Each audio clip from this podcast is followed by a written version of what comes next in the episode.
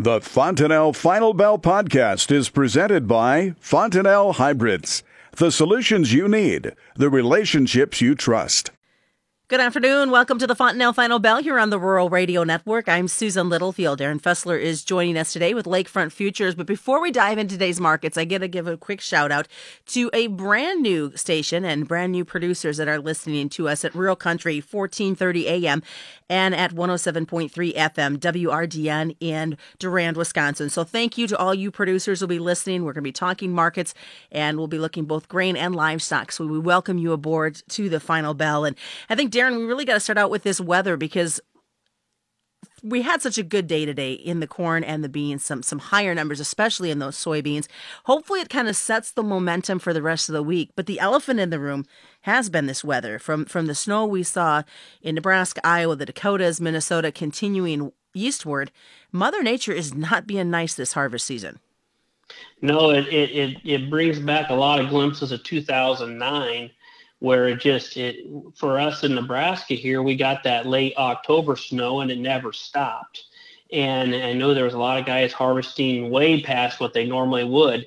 And I think that this or this type of early snow that we're experiencing across the western corn belt uh, on top of the already saturated ground uh, you are getting the market to notice this now and they are starting to calculate for what okay, what if we get some further delays here? We still have a large portion of the U.S. crop to get out yet.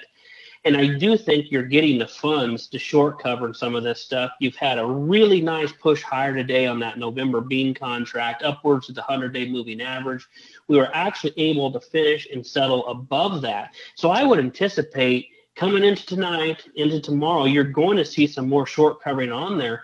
You know, that's all encouraging, but just keep in mind here, we do are still dealing with quite a bit of world supply. Brazil and Argentina, that you, they're going to get plenty of moisture going right now, and they're off to a good start in Brazil planting that crop. So we have to assume that they're, you know, off to a good start. We're going to have a good crop there as well you know, we're just looking for ways to, you know, really dwindle this world supply down. Now, hopefully, we, we don't want hiccups, obviously, in our neck of the woods, but, you know, we, we want to, you know, be able to get out there, get this crop harvested. But the market is realizing, you know, what we had maybe in last week's numbers, as far as the, that supply and demand report and that corn number and the bean yield number are probably only going to come down from here. And the market's just trying to calculate for that right now. Well, Darin, I'm wondering why did it take the market so long to pay attention to this weather that's been happening over the last couple of weeks? You know, I think it's it's come down to one we've we've talked about it. We've almost pounded it into the ground so much now about our, you know, these eight nine hundred million bushel carryouts. Um, there's no question in my mind. There's a lot of area of the country that has tremendous, tremendous bean yields. The problem with that is it's still in the field. A good portion of that is still in the field, and in the field, especially across the Western Corn Belt. And I know Iowa's having the same issue, and even in Wisconsin, we're dealing with issues that we, you know, we can we kind of deal with it at some years, but this year is a little bit different than most as we're getting a lot of saturated ground, snow covered stuff. We just don't know when we'll be able to get back into those fields. And if we, if and when we do, what type of yield loss or what kind of quality issues are we dealing with when we get back out there? I think that that is what the market is looking at right now, and they they're looking at a market that's short covering right now. I think the market's a little bit fearful, but I, am trying to trying to you know you know temper down a little bit of some of my customers' enthusiasm. I don't want them to get uh, you know overly excited and think this thing's going back to ten dollars and or eleven dollars because we're still dealing with a large world carryout and we're probably not looking at a tremendous, tremendous yield loss here, but there's probably going to be losses from what we had seen last week in uh, that supply and demand report. And that's just going to keep the market on edge for the time being. And it's good to see that we're taking out some of these technical levels. That that's going to be encouraging for further upside and short covering. You know, we've seen over the last couple of days, especially through social media, pictures of of soybeans sprouting of shatter going on. And now as things start to warm up a little bit, dry out from this last weather front, those soybeans, boy, as a producer, leave the corn on the field, try to get those beans out before they're on the ground. Yeah, and, and that that in itself is going to be a, a, a very big challenge for some, uh, especially if you've had the you know if you've been sitting in saturated ground and we're getting to that time of the year where we're, we're running out of daylight, we're running out of higher temperatures to really get this dried out there. And as a lot of producers know, unlike corn, you really can't just mud beans out. Those heads need to float. You need that solid footing to get the beans out properly. And and that that is for a lot of producers going to be well, when can I get back out there? And you know, what what are my beans looking like? Because there is a lot of talk of bean shatter, uh, and even the snows that we've had recently, a lot of flat beans on the ground. Now, if those beans are in in water that's just sitting there, we worry about the quality issues. Are we are we looking at rotting beans? We we these are all questions I don't think the market has a good grasp on right now, even though we're still looking at probably a large carryout we're, we're, we're, we're going up against a market that has probably bearish fundamentals that are probably turning a little bit more bullish. And you're getting a seasonal pattern that's bullish here. There's just a lot more things working on the bull side right now uh, versus the bears. And then from a producer standpoint that's that's that's a good thing. We just need to continue to take advantage of it when we do get these type of rallies. Question for you. This afternoon we get that crop progress report. Can corn and beans be at that 40% mark, or are we just wishful thinking at this point? That's what the trade is looking at. The trade is looking at both 40% done on the corn and the beans. We're looking at a little bit less good to excellent conditions on both those corn and the beans as well. But, you know, the 40% for the Western corn, but I, I think that that's kind of wishful thinking. Very little progress was made last week here.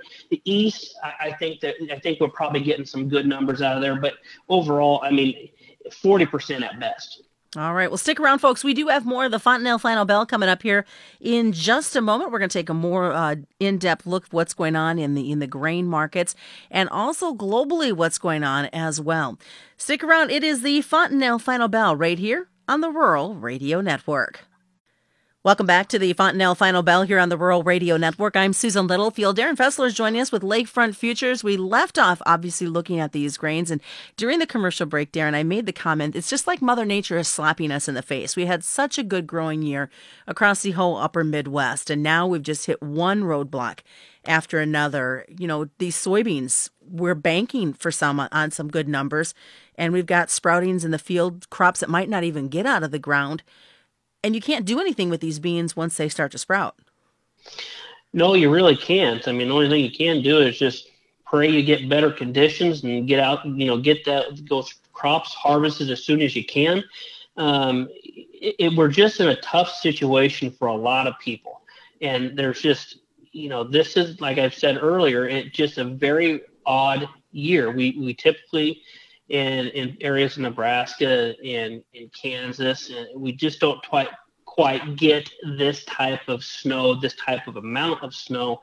And, you know, it just it's one of those things that, you know, a, as a producer, uh, you know, the market's going to compensate for our, our you know, you know, our less production if there is any.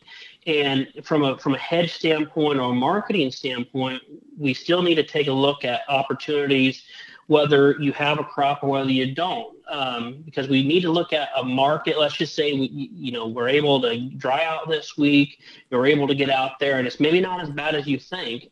The market's still trying to give you opportunities now, and so you need to be working with your broker, whether it's me or with someone else. That it, what what are we looking at? Where do I need to be? Because even on the corn, uh, the corn settled above the 100 day, like the beans, you're probably going to get short covering them back up here to get this December contract, at least back up to some of those highs we had recently around that 385 mark. All very possible, but that again is creating opportunity.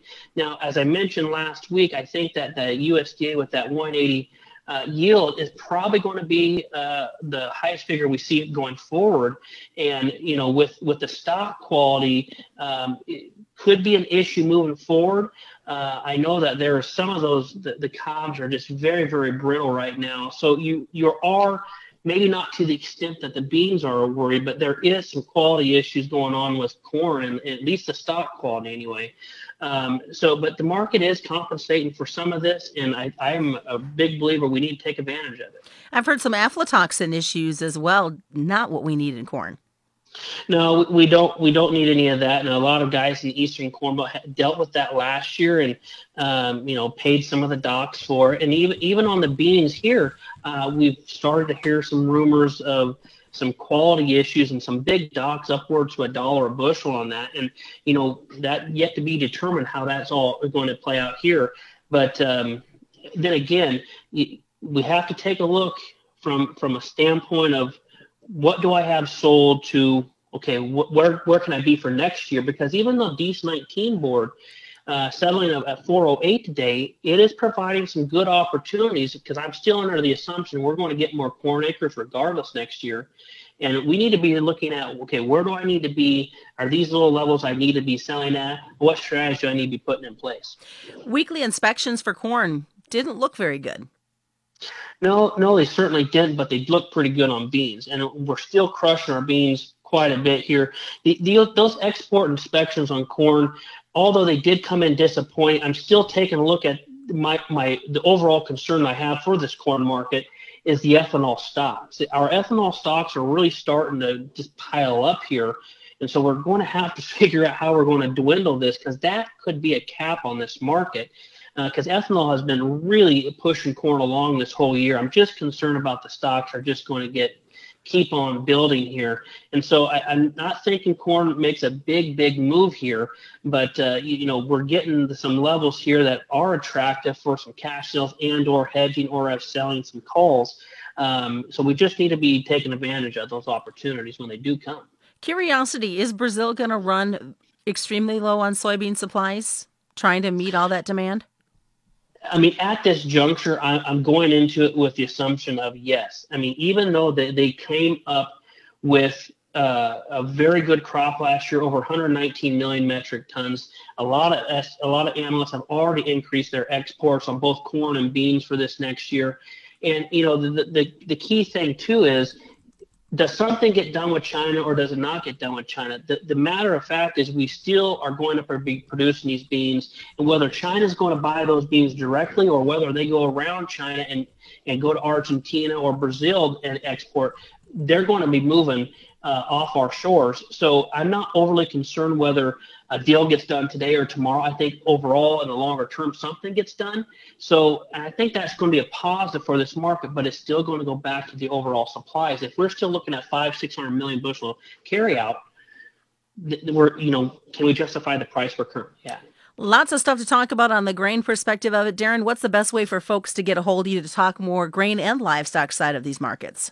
You bet. They can reach me directly, 402 366 0423, or they can check us out on lakefrontfutures.com. And of course, Twitter.